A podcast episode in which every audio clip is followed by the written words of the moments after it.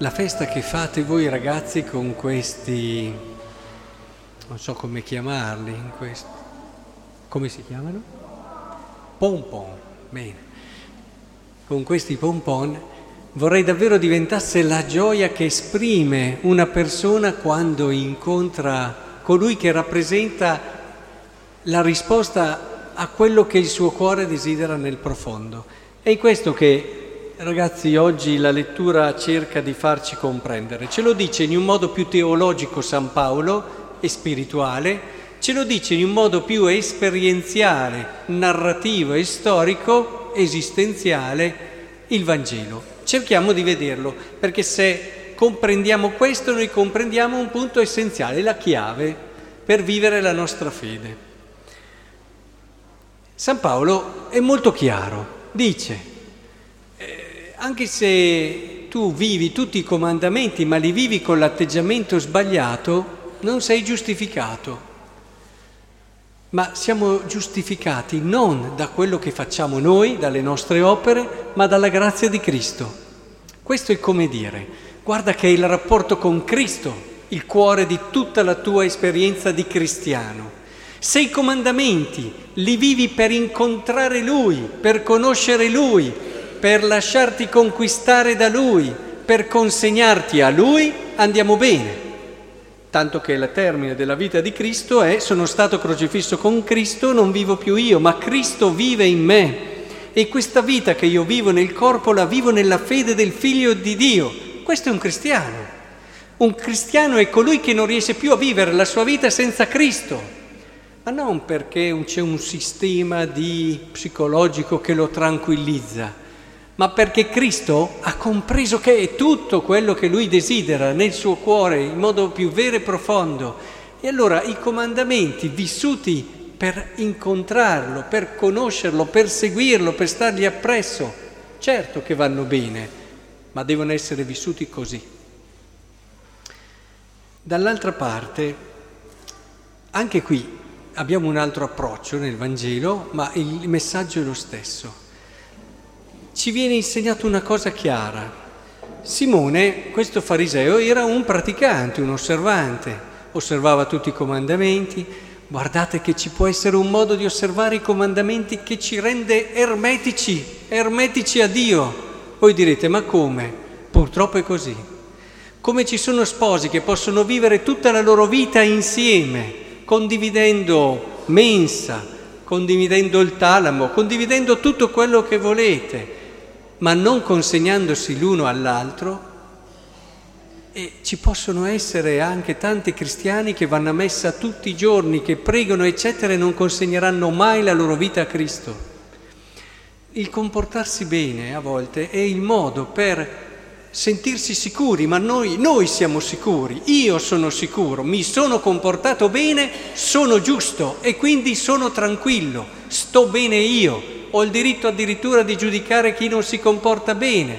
Capite che ci sono solo io, che non c'è una consegna reale a una persona, che non si è incontrato nessuno.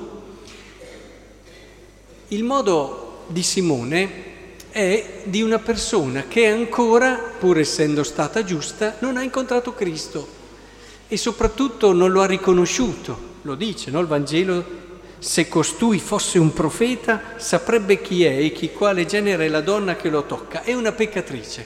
Vuol dire che è ancora in cammino, non ha ancora riconosciuto che lui è ciò che con il suo osservare la legge in fondo sta cercando. E poi lo si capisce da tante altre cose, perché qui si dice, eh, non mi hai, quando sono entrato in casa tua non mi hai dato l'acqua per i piedi, non mi hai dato un bacio, e non hai con olio il mio capo. Cioè, diciamo, i cristiani cortesi. Simone è stato un uomo di cortesia, ha ospitato perché è incuriosito questa persona e con tutto quello delle, che, che, che, che concerne l'educazione, il riguardo, ha fatto entrare Cristo. Il problema è che nel cristianesimo i cristiani di cortesia, insomma, perdono tutto, non dico tanto, perdono tutto, perdono il bello della vita cristiana. Quando tu perdi il bello della vita cristiana puoi anche essere contento in te stesso, ma hai perso la parte più bella. che è l'incontro con Lui, che è l'incontro con Lui. Questa donna, in fondo, ha capito tutto, pur con i suoi peccati, poi con i suoi limiti, ha capito che la sua vita dipendeva da Gesù ed è andata là affrontando l'umiliazione che questo comportava, perché immaginatevi cosa ha voluto dire.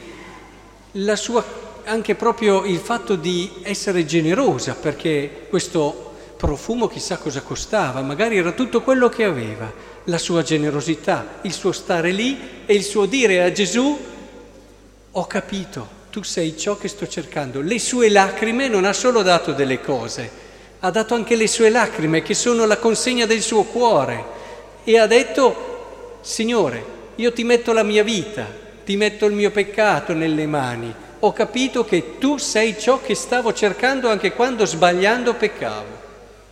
Capite che questo è il cuore del cristianesimo? Si può vivere una vita, come ho accennato prima, di comandamenti senza arrivare lì ed è un problema. Io non vorrei mai che i miei parrocchiani vivessero la loro fede così, perché perdono la parte più bella che c'è. Non è questione di dire non sei un bravo cristiano, non è quello, non mi interessa niente, adesso il giudicare una persona o l'altra poi non spetta neppure a me. Dico solo, stai perdendo la parte migliore che c'è la parte più bella della tua vita, la tua possibilità.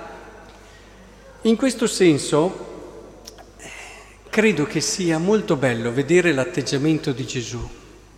Gesù non dice, eh, non si ferma al peccato della donna, ma alle sue possibilità. Questo è il modo di vedere di Dio, è bellissimo. E l'uomo non è il suo peccato, L'uomo è soprattutto le possibilità che ha nella sua vita.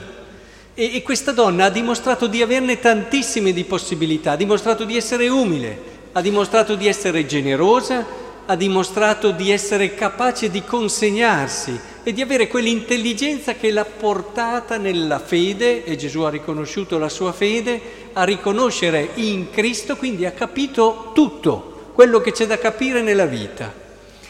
E Gesù punta su questo. Tu che hai queste potenzialità, che hai queste capacità, che hai queste risorse, guarda a queste. Tu sei queste possibilità, non sei il tuo peccato. Va, va. Eh, io credo che davvero se impariamo a guardare gli altri così, il mondo fiorisce.